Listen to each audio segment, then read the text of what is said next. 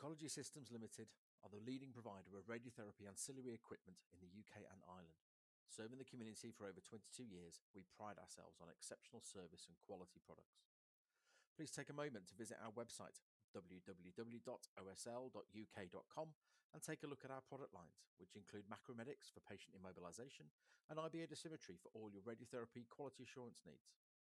We are more than happy to take your questions, so please do get in touch via our website or email inquiry at osl.uk.com and one of our specialist team will be available to assist you.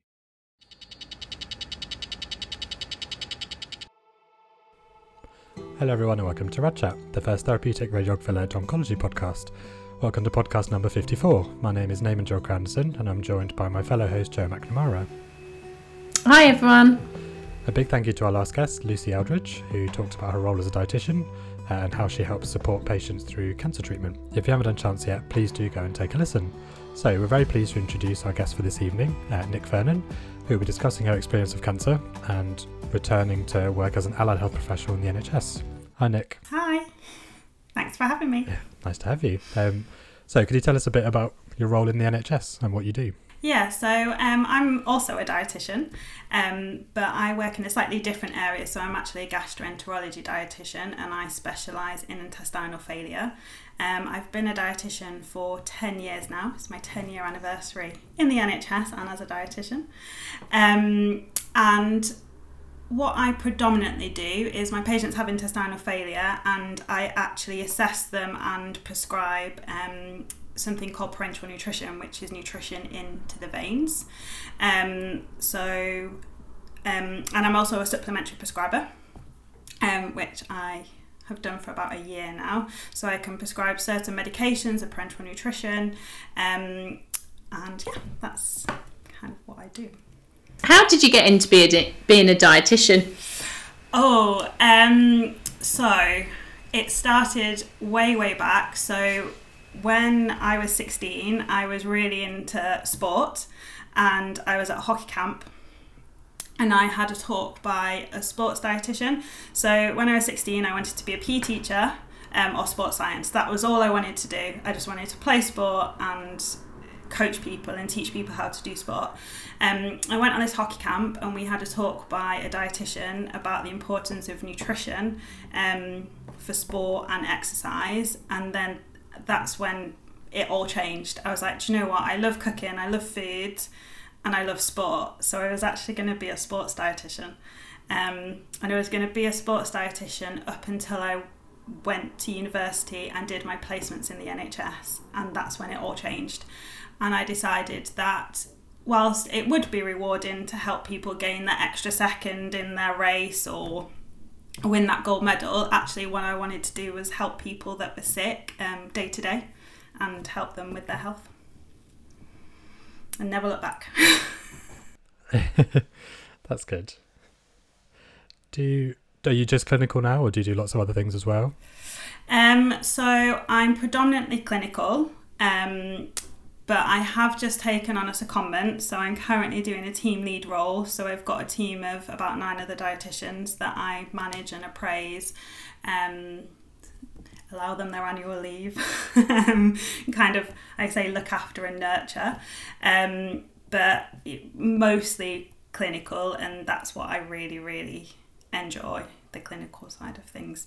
Um, as part of my role, we also have to do a lot of audit and research, as I'm sure you do as as radiographers. Um, and where I work, we're actually like a tertiary referral centre. We're a national centre for intestinal failure. So um, I actually have to do quite a few presentations at conferences as well, which I always find a little bit nerve wracking. But so, can you tell us a little bit about your cancer experience, if you don't mind, please? Yeah, of course. Um, so I'll start at the beginning. it's a bit of a long story. Um, so I was playing hockey and I fell and I fell on my right side. Um, didn't think anything, anything of it. Got back up, carried on playing. Got home, had a shower, and it was when I was in the shower and I was like, "Oh, my right side really sore." Um, oh, it must have been where I fell. And then I was like, "Oh, that feels a bit strange," and it was in my breast. It felt like it felt like a grape in my breast. Um, and I was like, mm, bit odd. Maybe it's because I fell. I don't know why, because I'm a healthcare professional. I should have just known what to do. Should have just rang the GP, but I rang my dad. should do. Um, Level headed dad. And he said, Yep, yeah, just book an appointment at the GP. Um, you won't get in for two weeks. So see if it goes down in the two weeks. Um, and if it does, you can cancel it. And if it doesn't, you've got your appointment. So the next day, I rang the GP um, and then couldn't get in. I think it was about 10 days, can't remember exactly, but um, managed to go and see the GP, and she was absolutely lovely. Um, she had a feel of it, and she said, Yeah, don't know what it is. Um, I'm going to have to refer you on to the hospital um, to have a, have a look at it because I can't tell you what it is just by feeling it, which I knew that that would happen. Um, I knew that I would be put on the two week pathway um, essentially for a, lump that we didn't know what it was. Um, it didn't come and go with my menstruation, um, so she was just like, I, "It doesn't feel like a cyst, but I don't know what it is." So off you go.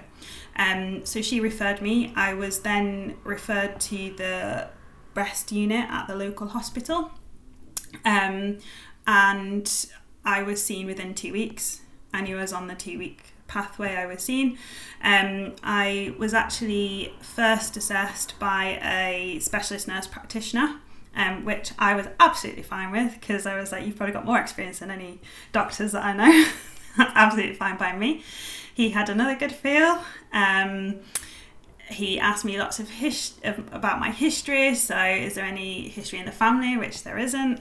Um, he asked me again, did it come and go with my menstrual cycle? I said no. I, it just feels like it's there all the time. Um, so he said, well, I'm going to have to send you for an ultrasound. So off I went to the other part of this building um, and had an ultrasound by um, another nice lady, um, put me completely at ease. And then she said, It's not a cyst, I can tell you that, but I can't tell you what it is. Um, she said, It's got, I, I remember these words so clearly, it's all smooth apart from one side of it's jagged, which which worries me slightly. So I'm going to take a biopsy. Is that okay? yeah, go for it. Um, so she um, gave me a local anaesthetic and bi- biopsied it. She showed me what she'd taken. I don't know why. she was like proof that I've taken it. Um, and then said that I had to be careful with my exercise for two days. I was like, great. no exercise for two days. Good excuse. Um, and I left and I went off and they said, we'll see you in two weeks. So off I went. I went back to work. I didn't think anything of it. I did. I do remember. I did just forget. I was just like, yeah, it'll be nothing, it'll be nothing. Um, so then I went into work the morning of my appointment for the results, and then I, I left. I think, um, no, I didn't go into work that day. I didn't go into work that day because I said, I remember saying to my manager, I'm going to go and get my results. If I come in, you know it's okay, and if I don't come in, you know it's not good. Um, so off I went to the hospital, and I was called in by the specialist nurse practitioner, and as soon as I walked in that room, I knew it was cancer, um, because there was a a Macmillan nurse sat there with him, and I was like, you wouldn't have a Macmillan nurse sat with you if this wasn't cancer, and I knew as soon as I walked in the room. So he sat me down and he said, I don't need to tell you, do I? You know? And I said, Yeah, I know. And then that was how I got diagnosed. And then it was a whirlwind after that. so you involved your manager quite early then? Because um, not everyone kind of does that. No, so I was honest with my manager. I said, because I, I had to go to an appointment. Um, so my GP appointment was after work, so that was fine. But the breast clinic appointment wasn't. It was, they're Wednesdays. Um, it was in work. And I, I I was honest with her from the start. I said, I found a lump in my breast and I need to go to this appointment. I can't miss it. Um, and she was like, Oh, yeah, you do, but it'd be nothing to worry about, don't worry. And I was like, Yeah, it'll be nothing to worry about. And then I had to tell her that I'd had to have a biopsy um, and had to go to this next appointment. So yeah, I think I think I have a good relationship with my manager, um, but I also just didn't feel like I had anything to hide with it. But I can see why some people don't want people to know from the start. Um, only my manager knew. My team at the time, my colleagues didn't know. I just said, "Oh, I've got an appointment that I need to go to." They didn't know. It was just my manager that knew. So what what happened next? Um, so the day that I got my results, um, the specialist nurse practitioner said, "Are you okay to basically get going?" I had so many questions, spouting questions at him. Um, I'll never forget the first question I asked him. Not will I die, not will I survive, not what are my treatments. Will I lose my hair? That was my first question. Will I lose my hair? Um, and then we had a conversation. He said, Are you okay? Can we take some more biopsies? I was like, That's fine. I'm happy to do it today. He asked me if I could go for a mammogram. And he said, We don't have to do any of this today. You can think about it. I said, Nope, I want the mammogram now. The quicker I can do all this, the quicker we can get going with treatment. So I had a mammogram and another biopsy that day. Um, he also started telling me about the genetic side of things. Um, and if I wanted to be tested for the genetics, I said, take the blood out of me now. So he took the blood that day. Um, and so that was all done on that day. And then I think I saw the oncologist. Oh, we also talked about fertility preservation. So they referred me that day for that. Um, and then I think it was a week later I saw the oncologist to discuss treatment. Um, he, the specialist nurse practitioner, had already started to talk to me a little bit about what treatment would be, and that they would probably do chemotherapy, then surgery, then radiotherapy. Um, but the in depths of it, he said, we'll talk about with your oncologist just because there's a lot going on at the moment because I'd just been told I'd got cancer.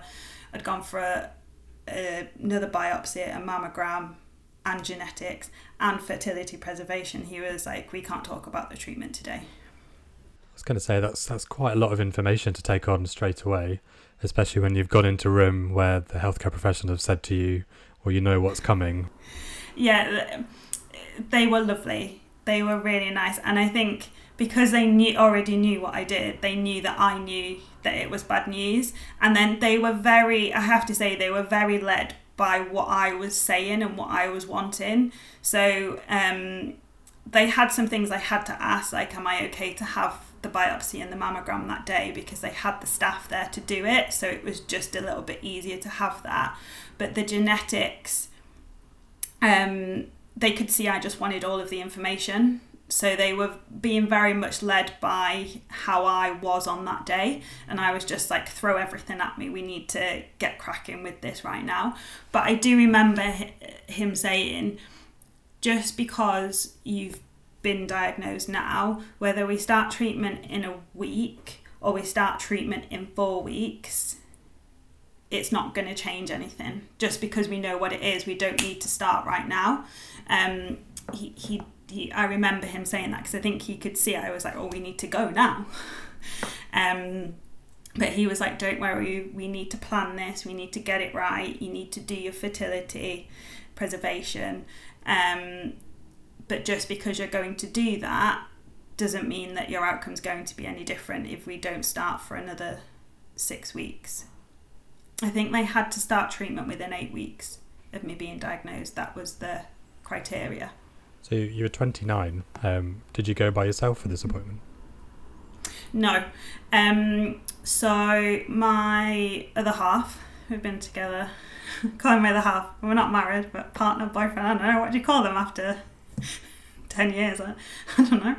Um, he he came with me. He he's been to every single appointment, even when there was COVID, which we'll probably talk about later, and he couldn't come in. He used to sit outside the hospital and wait for me. Yeah. Wow. So no, he he was with me in in the room. That's good. The fertility yeah. preservation as well. was quite an early conversation to have, especially with all that news. Do you think that was Yeah. another kind of hurdle to have to get through to before you started treatment? Um, I think I saw it as a distraction to what was really going on.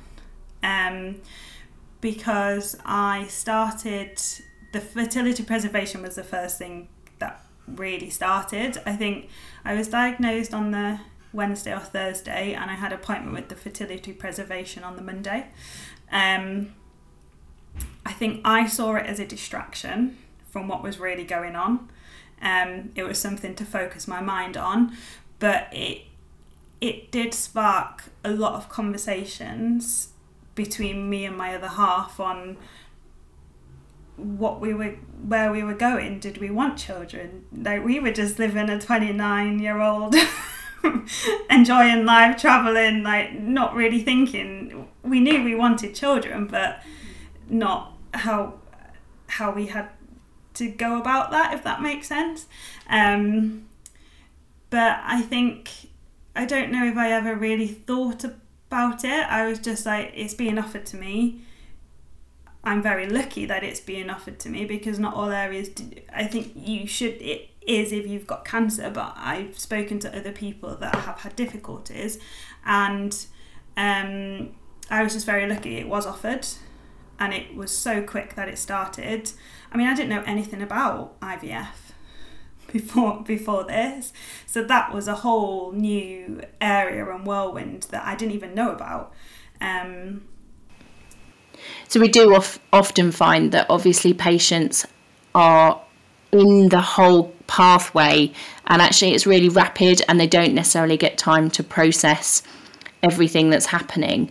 Um, and I just know from my own experience of, of being a patient, whether that's going through IVF or cancer treatment, you kind of do get swept along in it all. You'll get a consent form one day and then procedures start, or you go for diagnostic tests and or you go for a pre-op and you can definitely get swept along in everything. And it's not actually until afterwards that you have time to actually process what you've gone through.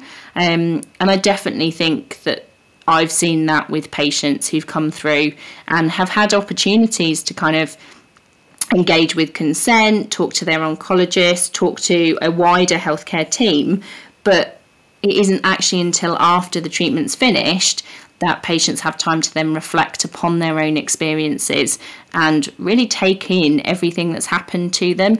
And I definitely think that's something that can happen when it comes to fertility, where treatment will commence and people haven't had time to process um, everything surrounding fertility and what it means to actually have to go through those fertility procedures. Um, and even knowing if you want a family, especially I can imagine for some of the paediatric patients um, and those young adult patients where, you know, fertility will be compromised and, you know, it may be something that you've never ever thought about before and yet you're f- confronted with having to kind of face do you want children? Do you want to go through these processes? And what does that mean for your future? Can you tell us a little bit about what you had to do for fertility preservation? So, for my fertility preservation, um, we had the initial appointment. So, the first decision we had to make um, was do we want to freeze just my eggs or do we want to freeze embryos? So, that was the first decision we have had to make. So, if we froze just eggs, um, that meant that in the future, if me and my other half went together, I could get them fertilized by somebody else, um, and they were ho- they they were wholly mine. Um, if we did embryos, then they're shared between me and my partner. So if we split it up, I would have to get his permission to have that embryo.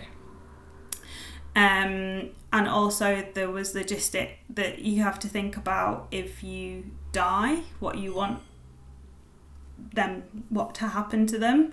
Um, so for example, for the embryos, if my partner died, I could still use them. But if I died and my partner wanted to use them, there was a whole other legal area that was just mind boggling. Um, so I could do eggs on the NHS. I couldn't do embryos on the NHS. I had to fund the embryos. Um, but after a lengthy, lengthy discussion with the fertility doctor, I'm sure they've got a fancier title, um, um, because of my age, I was 29, um, she seemed pretty confident that my menstruation would return and that I probably wouldn't have too many problems conceiving in the future based on I had a lot of blood tests before we even started the fertility treatment to check my fertility.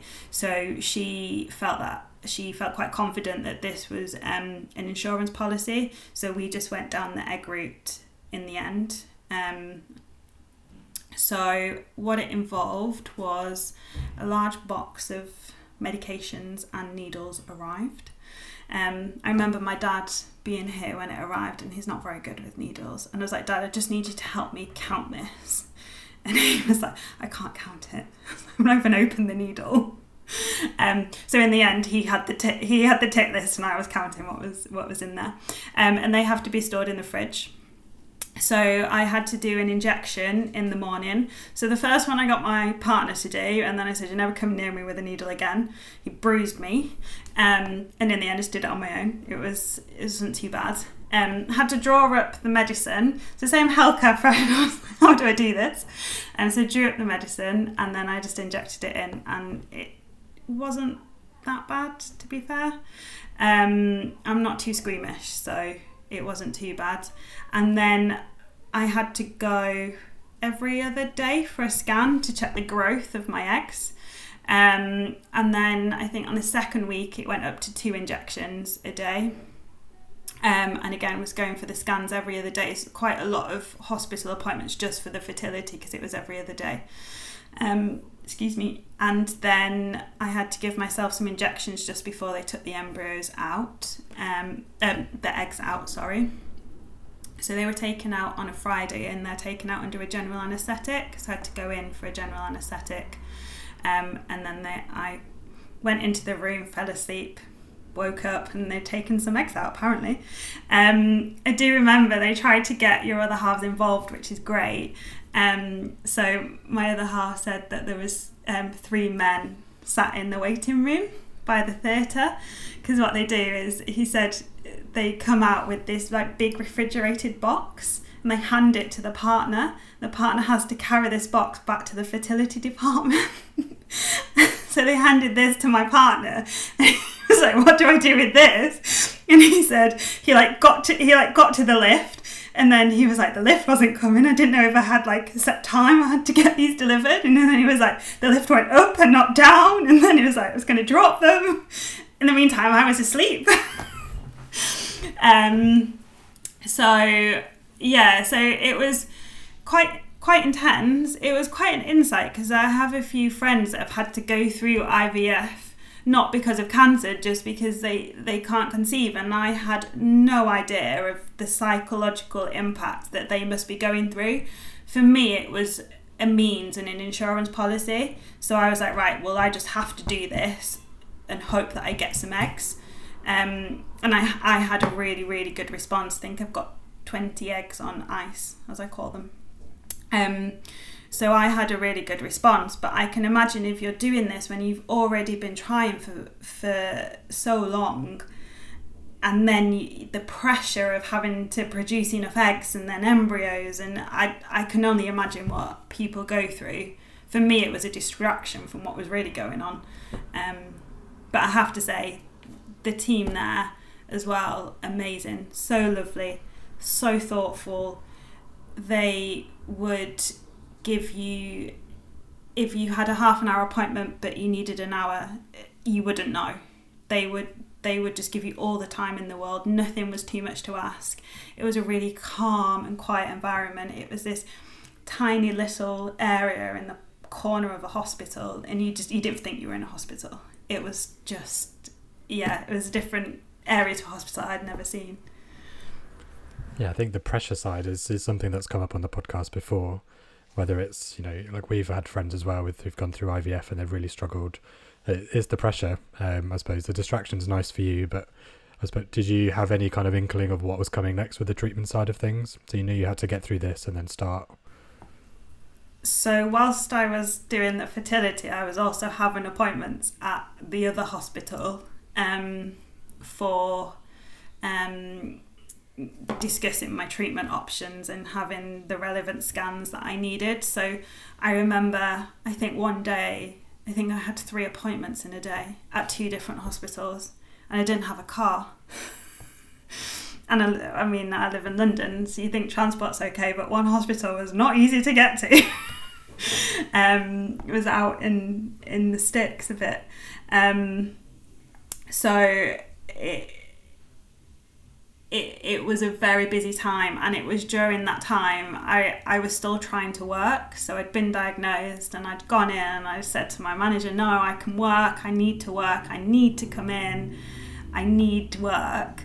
And then I think I had the fertility appointment on the Monday. I was like no I'll be in on Tuesday. And then the Wednesday I was like I've only got an appointment in the morning. I'll be in. And then this appointment overran. And then and then I had to go to the pharmacy if you've ever been to an NHS pharmacy, I love my pharmacy colleagues, but it takes some time. um, and I had to bring my manager and be like, I'm not going to be in for this presentation I've got to give. And I just crumbled and I said to her, I can't do this anymore. I said, I'm not in tomorrow because I've got an appointment and I'm coming in on Friday and I'm clearing my desk. I'm clearing everything that I need to. I, it's not fair on my patients, it's not fair on my team that I'm trying to juggle it, but at the moment, it literally was an appointment every day. I couldn't do it anymore. When did you go back to work? Um, so that was the start of December, and then I was back in work in August. So I was off for about eight months. I would have gone in earlier in August, but couldn't get into Occy Health to see me because of COVID. Um, and then I had loads of annual leave. I didn't know you accrued annual leave when you were off sick. so my manager was like, Can you take some of your annual leave first? Um, so I took some annual leave, so eight months in total. Quite a long time then. Um, I suppose going through chemo, how many cycles did you have in the end? So I had eight cycles of chemo, so it was a cycle every two weeks. Um, four of EC and four of paclitaxel. Um, and they were every two weeks apart from one I managed to delay by a week. And how did you find the, the chemotherapy? Obviously, they give you a very long list of side effects that can happen, and we always warn you that you know not all of them will happen. Some will happen to varying extent. Some will happen this week, the other week, and some things will hit you when you're not expecting it. Yeah. Um, so the first dose. So I did the cold cap as well, which I think to try and preserve my hair. I was so so I'm not even vain. I was so vain about my hair though. Do anything to try and keep it. Um, so I think when I did my first session, um, my mum my mum came down for my chemo to start and then COVID hit so she couldn't come anymore but she used to come down um, so yeah the first one I got the cannula in fine um, no, I nearly fainted when they put the cannula in. My blood pressure just dropped. so good start. Um, but we figured out how to get over that after. Basically, just chew on sugary sweets and we're all good. Um, and so you went through all the fertility injections, but the cannulas what got you. Yeah, the cannulas just get me. They just put them in, and my blood pressure just drops. Stabbing myself, fine. Cannula, no. I did it the other week. Um, so yeah, I nearly fainted. Um, she's like, "Have you eaten breakfast?" I was like, "Of course I have." Dietitian. Um, and it was a cold cap that was the hardest side effect to begin with when they put it on.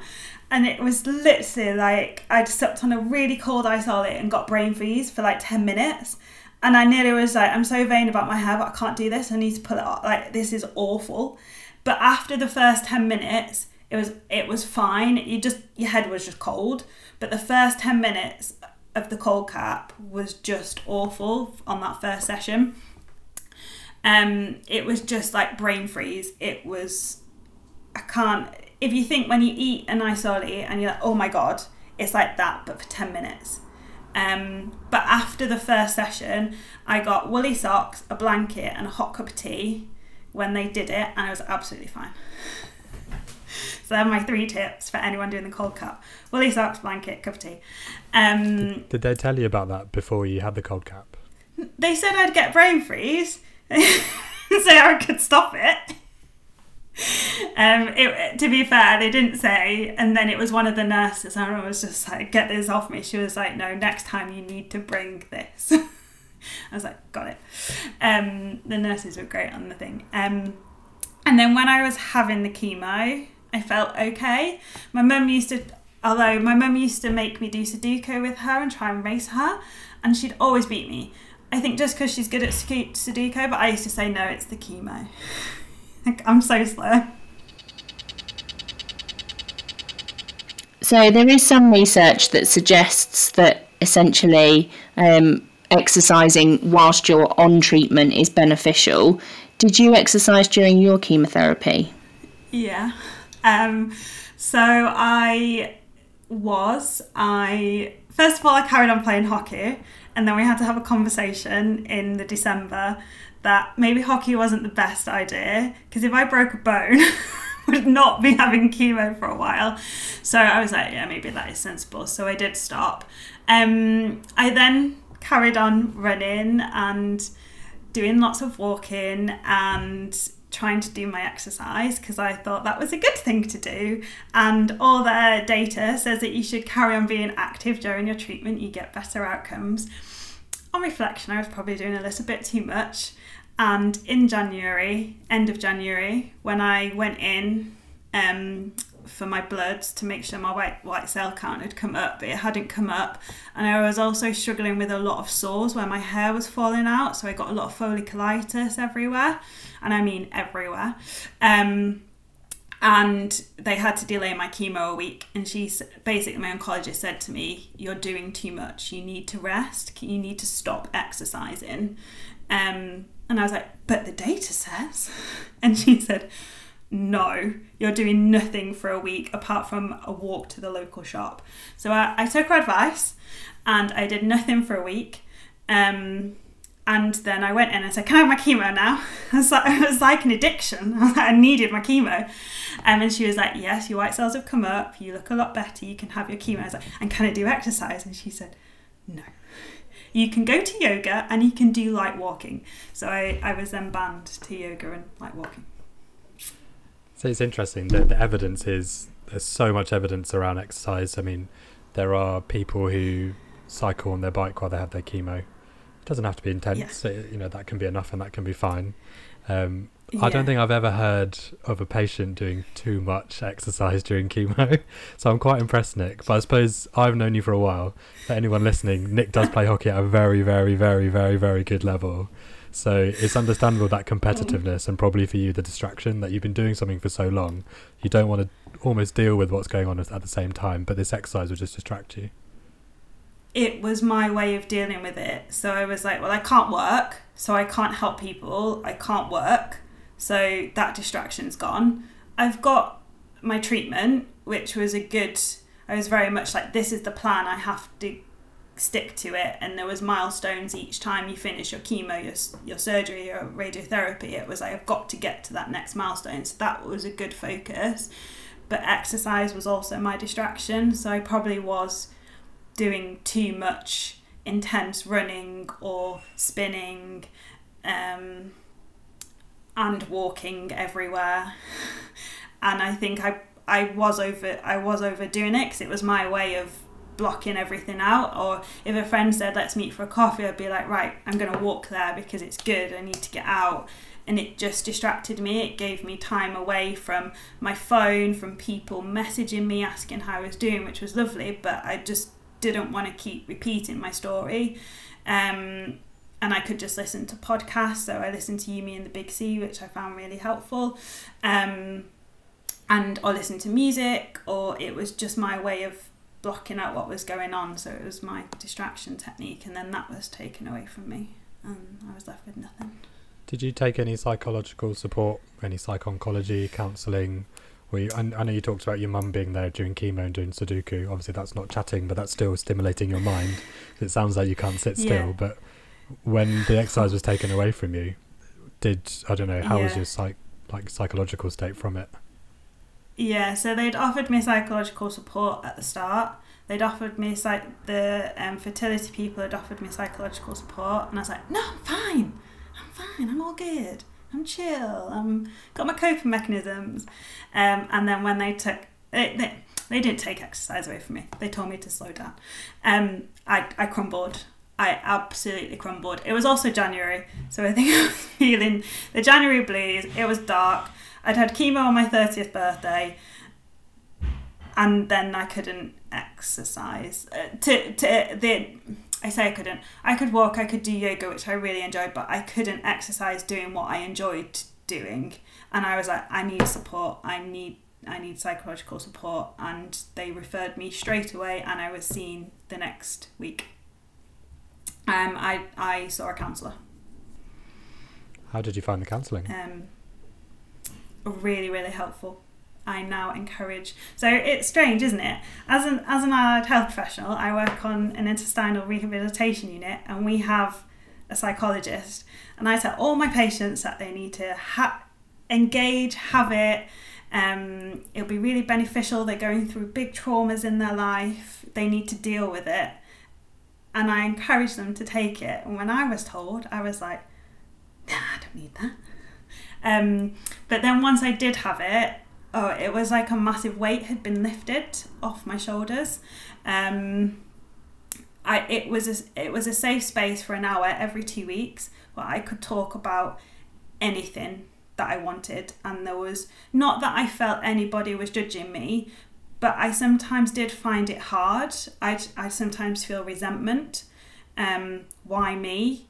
What had I done to deserve this? Um, I'd I'd like I said, I hadn't even thought about kids. All I could see was babies in prams. And I was just like, I've never noticed a baby in a pram before, but that's all I could see. Um, and then when COVID hit, it was even more of a. It we moved to um, online sessions, but it was even more of a, a help during that. It was just, a, I think, I think he he never really said much, as you can probably tell by the chat now. I think he just let me talk for the hour, and then you'd be like, "Okay, see you in two weeks." That's a sign of a good counsellor, though, right? I mean, we're we're all. I felt better because I'd vented. Yeah, Like I just, I think I vented, um, but that meant I didn't have, I didn't vent to my friends, even though they probably wanted me to, or to my partner, or to my mum and my dad. Like they still got a lot of the brunt of it, but um, I think. Yeah, it was just a safe space. Uh, He didn't know me from Adam. He didn't know anything about me, and I could just op- openly talk for an hour about anything. That's- and he was very much directed by me. that's the safe space, though, isn't it? I think any patients I see in clinic, their family members are the ones who are more worried. The patients are looking at you saying, "Can we just get on with this?" I'm like, just like you, I just want to get through this radiotherapy, and then I'm done, and then I can have six weeks off till I see the oncologist and a scan. Just stop talking to me. I've told you what you need to know, and then they'll leave the room sometimes, and then the husband or the wife will be like, "So Naman, I've got all these questions. Please, can you answer them?" Yeah.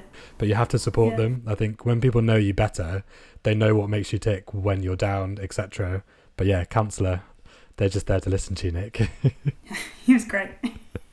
and and now I just I'm like to my patients, I'm like, look, you need to talk to the counsellor. Trust me on this. I've got experience. No, okay. so you had some radiotherapy afterwards. Yeah. Yeah. Do you, we had this little funny chat earlier? Do you remember what radiotherapy you had? Got my letter. so I had adjuvant radiotherapy. It was to my right breast. Um, 26 in five fractions, and then 13.35, very specific, um, in five fractions, which was a boost to the tumour bed because of my age. Um, so I think normally they give the first dose, but because I was younger, they gave me a little extra boost. How how did you find the radiotherapy? Um, probably the easiest bit of all the treatment, apart from having to go to the hospital every single day, was tiring. That's what hit me the tiredness with it. And I, I do think it was just having, it was just going every day. And it didn't take long. I was in and out probably in half an hour. Um, but it was that just going every day. I didn't realize how tired I would get. It was the tiredness that I found the hardest with it. Did you sort of feel prepared about the radiotherapy? So obviously, I think for your type of treatment, people can go through surgery, chemotherapy, have a long wait as well if they've had any delays from healing, and then when they come to radiotherapy, I think as you were kind of saying, you know, it was the easiest because it was at the end and it was quickest. But do you feel like you were prepared after everything you'd already been through? Um, yeah, I think the oncologist that I saw specific for my radiotherapy treatment really well prepared me. I I wasn't they had to give me my radiotherapy quite after my surgery within a certain time frame they wanted me to have started my radiotherapy and I was healing really well. I was doing my physio exercises because I had to get my hands above my head, and I was like, I'm gonna do that. I definitely made sure I did that because um, I was like, nothing's delaying this radiotherapy because I need to go back to work. Um, so, what was the question? I've forgotten. Chemo, chemo brain still exists two years later. That's okay. It's just about like how prepared you felt for radiotherapy. So okay. treatment, um, side effects. So yeah, they'd really, pre- yeah, she'd really prepared me. Um, and then I went and my mum had had radiotherapy, so I had a little bit of an idea from what she had said, what what went on. Um, and then when I went and got my NHS tattoos, I'm very proud of. Um, again, I think because I'd had numerous CT scans and DEXA scans, and then the the one where they tattoo you as well. I think going in for the actual radiotherapy because it wasn't a tunnel and it was just a big room, and I was often left on my own in a room. Um, because of COVID, I was off. I was got used to being on my own all the time. Um, I think I yeah I felt quite well prepared, but I I also do a lot of reading. But because you're an allied health professional, you read all the right, respectable, ed- evidence based stuff, not just random things on Google. Yeah. yeah. So. Good. Yeah, I I banned myself from Google. Um, I there's a book um by Trisha Greenhalgh and I forgot her name. You've had her on your podcast. She's Liz O'Riordan. Hmm? Yeah, Liz O'Riordan. So I got that book. That was the first thing I did. I bought that book. I read that cover to cover. Um, and then the only time I looked at anything else, I used like specific, like Macmillan or cancer websites to access information about each stage of treatment. So I'd read a little bit about the radiotherapy. Um, and yeah, like I said, when I had the tattoos, they talked me through it. Um, and they also gave me a few tips at, at that appointment about how I might get tired, which I didn't believe them, but I did. It did happen. Um, and then just soreness to the area um, and it becoming quite red and dry. So I'd already got my E45 from my chemo. So I just put that on religiously every day and that it didn't get too red. Um, and then just in the future protecting it from the sun. Perfect. I'd like to say you're probably a bit of a dream patient. I think it's difficult. There's so much information we want to give to people going through cancer treatments. It's always hard to know how to pitch it sometimes, but I suppose for you, in a way, you're kind of setting an example that yes, there's education based stuff, but sometimes you just need to not read as well. Yeah, I think I tell my patients, I'm like, Dr. Google is the worst thing you could do. You'll literally be dying tomorrow if you read Dr. Google, um, or you'll have 50 conditions that you've never heard of. Um, so I just tried to stick to specific things, but I also I did utilize the the people around me that were doing my treatment. Like, can I just ask you? Like, there was one thing that um, I think my oncologist just put her head in her hands, and she was like, "What paper have you read?" So I read something. So paclitaxel, the chemo, um, I, I but it said if you put nail varnish on, it protects your nails because it can it can really damage your nails. The the chemo. So I was like, so can I get my nails painted every week with a dark nail varnish? She was like, if you want to. So I'd found some paper somewhere that said it helps protect your nails. Um, Just to um, say, so I think that's only for pac- paclitaxel because other chemotherapy agents yeah. you cannot put nail varnish on. Only paclitaxel. So if anyone um, listening, if you want like, to do that and look cool like Nick did, make sure you speak to your oncologist first. I did speak to her first. She looked at me like I'd lost a plot and was like, "You want to go get your nails done? Off you go." Um, but yeah, so sometimes I think even as healthcare professionals, we, we cling to slightly strange and weird things. But I always asked the healthcare professional that was doing it at the time. So, it, for example, with the radiotherapy, I knew that it was going to get sore and dry, and I was like, well, what creams can I put on it to help prevent that? And they were like E45 because it it's like don't put anything too fragrant and things on it. So, um, yeah, I always asked. Good. And I think it's being guided by the patient in front of you. So if you've got someone like me that just wants to know all the information, then go with it. But you'll get some people that will be overwhelmed by you telling them about E45. And I suppose it's judging when someone's a bit too overwhelmed and isn't taking that information in. Whereas I turn up with my paper and my notebook, my list of questions, and then writing all the answers down. Um, so I think everyone's different. And- if your patient turns up with a list of questions, then you know you're going to be in for a long session. Uh, I think Joe. I know Joe's a huge advocate for this, with especially with her students as well. Is you know if patients have a question, you, even if you don't know the answer, you can signpost or you can get someone else to help. Yeah. You might not be the expert in that situation to help, but you know if someone's coming to you, even you haven't only got five minutes, it's important that you help that person in front of you. So I know Joe. I've sat in on a few of her lectures now, um, always pushing her students to be the best they can possibly be. So it's nice to see that. Um, I suppose one question that you've touched on with the nails, Nick, is um, I suppose body confidence going through chemotherapy. You said you weren't vain, Yeah. but you- you said you went through the cold cap. Um, Mhm. How did it all make you feel? Because chemotherapy, especially eight cycles, that's quite a lot to go through. Yeah. Um, the cold cap worked for up to a point. I kept my hair, but by the last by cycle six, I had a big bald patch here. And do you know in COVID, the Tiger King was um, all the thing to watch. Honest to God, I looked like him. It was awful. um, and I used to wear my hair. I don't. I don't have a bald patch now, but initially wearing my hair like this covered it, um, and I could get away with it. And it was winter, so it was hats. Hats were great.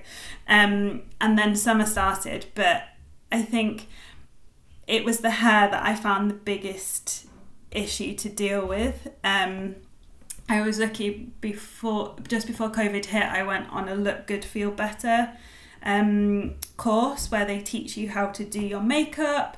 Um, and I, I went, my makeup bag's about that big. And the woman doing it laughed, and I left with a new makeup bag that was about this big with all stuff that they taught me how to use, just like primers and contouring, how to draw your eyebrows. I was like, oh my word, I need an extra 30 minutes to get ready in the morning. Um, actually, lifelong skills. Um, so I think it was the hair that I found the biggest thing to try and deal with. The eyebrows I could draw on, that was fine, but my issue with the hair was I didn't feel like I looked like a cancer patient. Um, I didn't feel unwell when I found the lump. I didn't feel particularly unwell at the start of chemo. I felt tired and uh, groggy by the end and had chemo brain and fog. Um, but I felt that not having my hair, I looked like a cancer patient. And at the time, that was a massive thing for me. Looking back now, I think if if it were to happen again, would I, I I'd like to think that I wouldn't be so bothered by it, but I think I might I would be. Um it, it was just I and with the steroids as well, you just get that steroid face and no hair. And then I got some wigs, um, didn't really take to them. So I ended up with headscarves. Um, and it took a long time for me to build confidence to go out in the headscarf. It was COVID, so no one was seeing anybody. Um, and we, we were shielding, but even just going to the hospital in my headscarf took quite a lot of energy, and that's something I talked a lot with my counsellor about. Um, the, the whole headscarf. And then eventually I started enjoying it because I was like, I get to try different headscarves, I get to do loads of shopping. Um, but I think that was it was the hair loss and looking like a cancer patient. Um, the tattoos didn't bother me too much. Um, I get a bit conscious of them sometimes at the moment um, because one's one's like not I don't wear revealing tops. I'm often quite covered up. But say I'm on a beach or I just went on a hen party, um, and I felt like I had to say to people, it isn't a blackhead, it's a tattoo. um, just in case they saw it. Not that anyone ever saw it. It's it's silly, um, but I feel like I have to tell people what it is before they see it. Um, so I'm still a little bit conscious about the the the little dots. Um, I call them my whole worlds, like Phoebe and Friends said.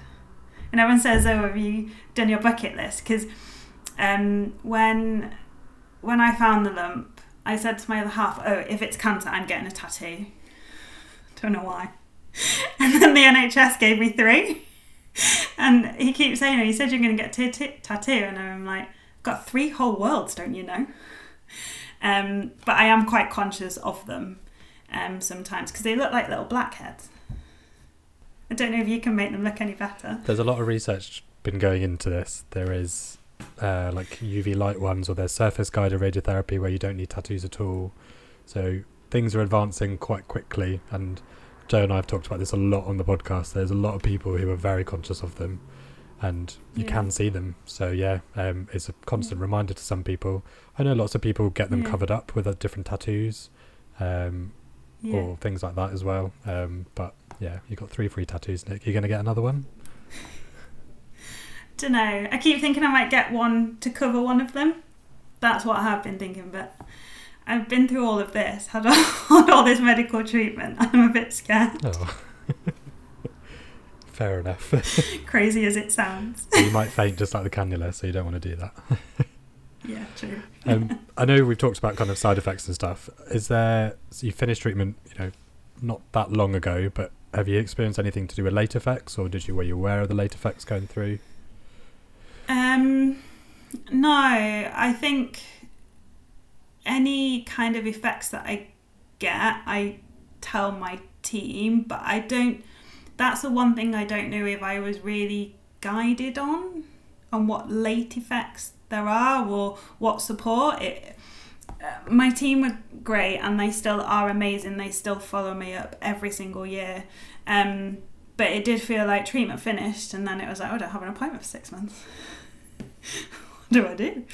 Um, in terms of the late effects, I think the biggest thing was the movement in my shoulder. I did all my exercises. Um, I, I have got lots of movement, but it took it, it took so long to get the full range of movement back, and just the strength in it. I just had no strength. So I finished my treatment in the July, and I was I was back playing hockey in the September, but boy did my shoulder hurt after.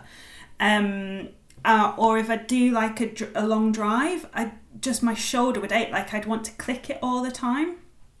Um, so I did have a few physio sessions to give me some um, extra exercises to strengthen it. But even now, when it, I feel like it's back to fuller strength, I, I still after a long day or a long drive, it still feels a bit. I can't explain, just a bit heavy. Um, I mentioned chemo fog. I don't know if after two years you can still call it chemo fog. Um, but I do find sometimes I know someone's name and I know who they are, but I just, it just, I can't get it out. Um, or I, I'll be in, probably shouldn't say this, my patient's listening. Um, I'll be listening to a patient and then I'll, I'll have to say to them, can, I, can you just repeat what your question was? Because I've just completely lost what they said. And I, I don't know if that's just me as a person. it definitely didn't happen before I had chemo. I don't know if two years later I can still blame chemo. I think you can. but sometimes I just get these like vacant episodes.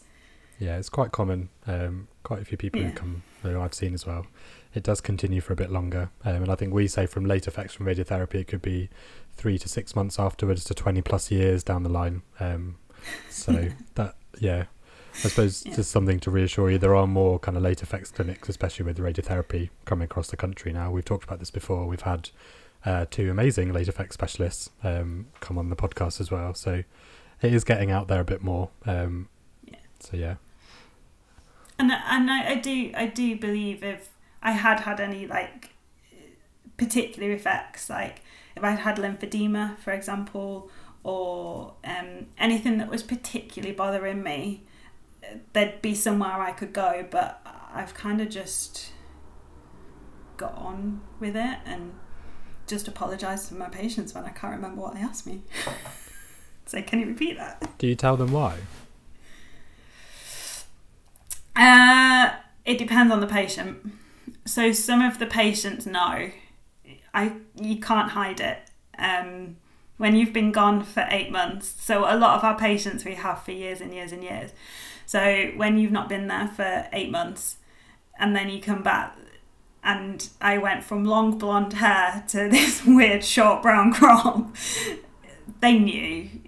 You couldn't hide it. They knew that I'd been off sick, and I'd said to the consultants like you can tell them that I'm taking some time out I'm not very well and that's what they said to the patient. So I do say some if it's a patient that I know well I'm like oh yeah I, I'm sorry I've just got a bit of my chemo brain. But I, I'm careful because I don't want them to think that I'm incompetent. I'm complete I'm not. It's just that I it doesn't happen often but I do just lose the train sometimes. And and we usually laugh it off to be fair they're usually so understanding and and then they're like are you okay and I'm like no we're talking about you um they're they're they're really yeah they're really good It's a consequence of treatment, isn't it? And I think patients, if not anyone, will always understand the consequences of treatment or side effects or just their general condition, especially in your line of work. Um, Yeah, yeah, and I think once you tell them, it, it sometimes it's good for them to know that we do get sick too, and I think sometimes it's helped my consultations because sometimes I'm like, well, yeah, I completely understand how you're feeling, and I can see that I could see the patient sit, sitting there being like, well, you've got no idea, you've never been sick. But we do know because we we see it and we we live through it with them, but sometimes I say, well, yeah, I know, I've I've experienced something similar, um, and then they're like, oh, might listen to you a bit more.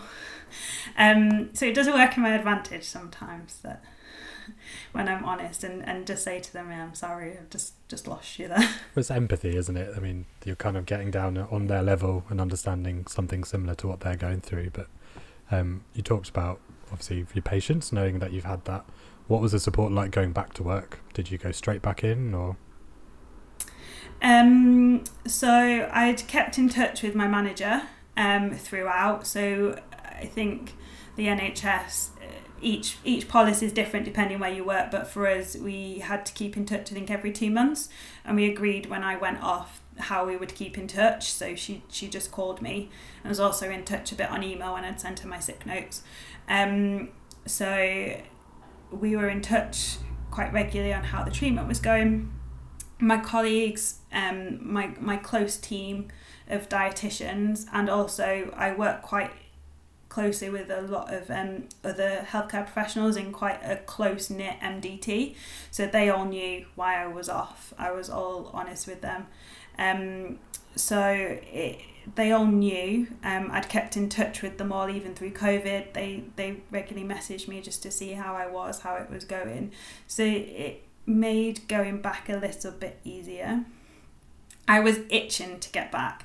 I was like, right, finish radiotherapy. I was on the phone to my manager. I was like, right, treatment's done. Can I come back? She was like, whoa, whoa, whoa. Can you slow down? She was like, just see if you got any side effects. Get over the tiredness. Um, so we agreed that I would go back in the August, but like like we've talked about, I would use up some annual leave. Um, going back, I had to speak to occupational health um, before I went back. because of COVID, because I'd been shielding, they were still worried. That was this was before vaccines were in as well. So he had to because I work in an acute setting. I couldn't work from home. I work with patients and I didn't want to work from home. I wanted to go back in. So we had to have a discussion with occupational health about the risks and what we could do to mitigate them. So only seeing patients that were green, um, wearing masks, things like that. Um, and then I I actually asked for a phased return um, because I have quite a big commute. So I commute about an hour um, into work. Um, so I asked for a phased return, but rather than a phased return where I do like half days, I asked. I think initially I did half days and I did Monday, Wednesday, and Friday, so that I had days off to recover after my initial day and I asked if I could then build up the hours on those days so that I always had a rest day in between just in case I was getting tired. Um, and then we started building up the hours on the days that I went in because I, I said to my manager in occupational health, if I just come in every day for half a day, with it's the travel that's gonna tire me more than anything. Um, and occupational health and my manager were fully supportive of the phased return. Um, I had it was over four weeks. I had a meeting with my manager after every week to see how I was feeling. So whilst the the plan was in place for the phased return, if I felt that it was too much and I needed to de- delay delay it and do longer, it could be adjusted. Or if I felt like I was okay, we could adjust next week so it was a bit quicker. So was, whilst there was a a four week plan, it, it was fully flexible. Um, and I literally walked into the, I went in on the Friday, it's the first day. Um, and they'd put a big welcome back sign up. um, and they were literally like, just try and log on to the computer. And that took me two hours because they'd logged me off and locked my account. And then trying to speak to NHS IT, I was like, great. and my badge wasn't working, so I sorted that out. um, so it was good going in on the Friday because it was just like I got to see everyone because my plan was I would go in every so often just to see everyone, but then because of COVID, I wasn't I wasn't allowed in, so I never really saw anyone. So it was nice just to go in on Friday, had chats with everyone, um, and then it was good because on the Monday it was like right, I'm in, I'm here to work, and it was literally like nothing. Had, everything had changed because of COVID, but nothing had changed. If that makes any sense. I think for anyone who works in NHS, that makes perfect sense. but no, I think what you've touched on is is really interesting. Because I think we as healthcare professionals, I talk about phased return to work, but you don't think about those little intricate details like your badge might not work, or yeah, NHS IT have locked you out, so you can't log back in, and it's going to take you two hours. But did you feel any guilt because you couldn't log back in straight away? Uh, no, I think I'd originally felt really guilty in the December and the January when I wasn't working, and then I had a little bit more guilt when it was the COVID when the COVID pandemic hit. Um, to the point I'd even email my manager and I was like, "Is there anything I can do from home?" And she's like, "No, you're on sick. Go away, recover, rest." Um, so they were the times I'd felt guilty, but I think I talked a lot about the guilt with the psychologist. Um, so I'd learned to kind of not feel guilty about not being able to log in. And it's just like NHS, here we are. It's fair enough. I think yeah, it's amazing that you've been able to go through all of that, make it back into work, and obviously I know you're exercising loads again now. So, um, so we've definitely gone more than we said we would, but it's been so interesting. That you've given so many top tips already, especially around like the cold cap, um, things like that. But what sort of top tips do you have for you know anyone listening? Ooh. Um, I think f- from a patient perspective, go in with your questions written down. If you can, take someone with you or have them on speaker on the telephone if you can't take them in because you won't take everything in that's being said, but they will. Um, and don't be afraid to ask your healthcare professionals questions, even if they sound silly, like, Can I paint my nails? Don't be afraid to ask. From a healthcare perspective, I think we're good at giving out advice, but we're not always good at taking it. So take advice. Um, I think don't be afraid to talk to your manager about anything that you're going through. I, I know it can be hard if you maybe don't have that relationship, but I do think if you can, it makes it easier as a manager to understand what is going on. Um, so if you can try and just talk to your manager, it doesn't have to go any further. Um, it definitely didn't with my manager. Um, and I think if you if you are unfortunate in that unfortunate position where you are sick as a healthcare professional, don't battle through. You you don't you don't do yourself any favors, and sometimes we don't put ourselves first, but sometimes you have to. And no one will thank you for going in and battling through. Your patients won't thank you, your colleagues won't thank you, and you won't thank yourself. So put yourself first, take that time off to rest, recover, recuperate, and you will go back in feeling um, feeling a lot better um, and do a phased return. Oh, thank And now regret the eight months I had off. I didn't do much. had all these plans. I was going to do an Excel course. I was going to sell all my photos. Didn't do anything. Watch Netflix. That's fine. You needed it. so yeah, don't don't be afraid to rest. We need to. We need to look after. If we put ourselves first and look after ourselves, we're far better professionals and healthcare professionals for our patients. Perfect. Thank you so much. Like really, really good top tips. um, so yeah, thank you to everyone for listening to Rad Chat. Uh, your hosts today have been uh, Naman Julka-Anderson and Joe McNamara. A huge thank you to our guest Nick Vernon. Uh, if you're utilising this podcast for CPD purposes, consider the reflective questions posted, uh, along with any links to resources and literature uh, we've discussed. To receive your accredited CPD certificate, please complete the Google form linked to the podcast. So our next guest feature role at Maggie's as a CEO and what the charity does. Thank you for listening and take care.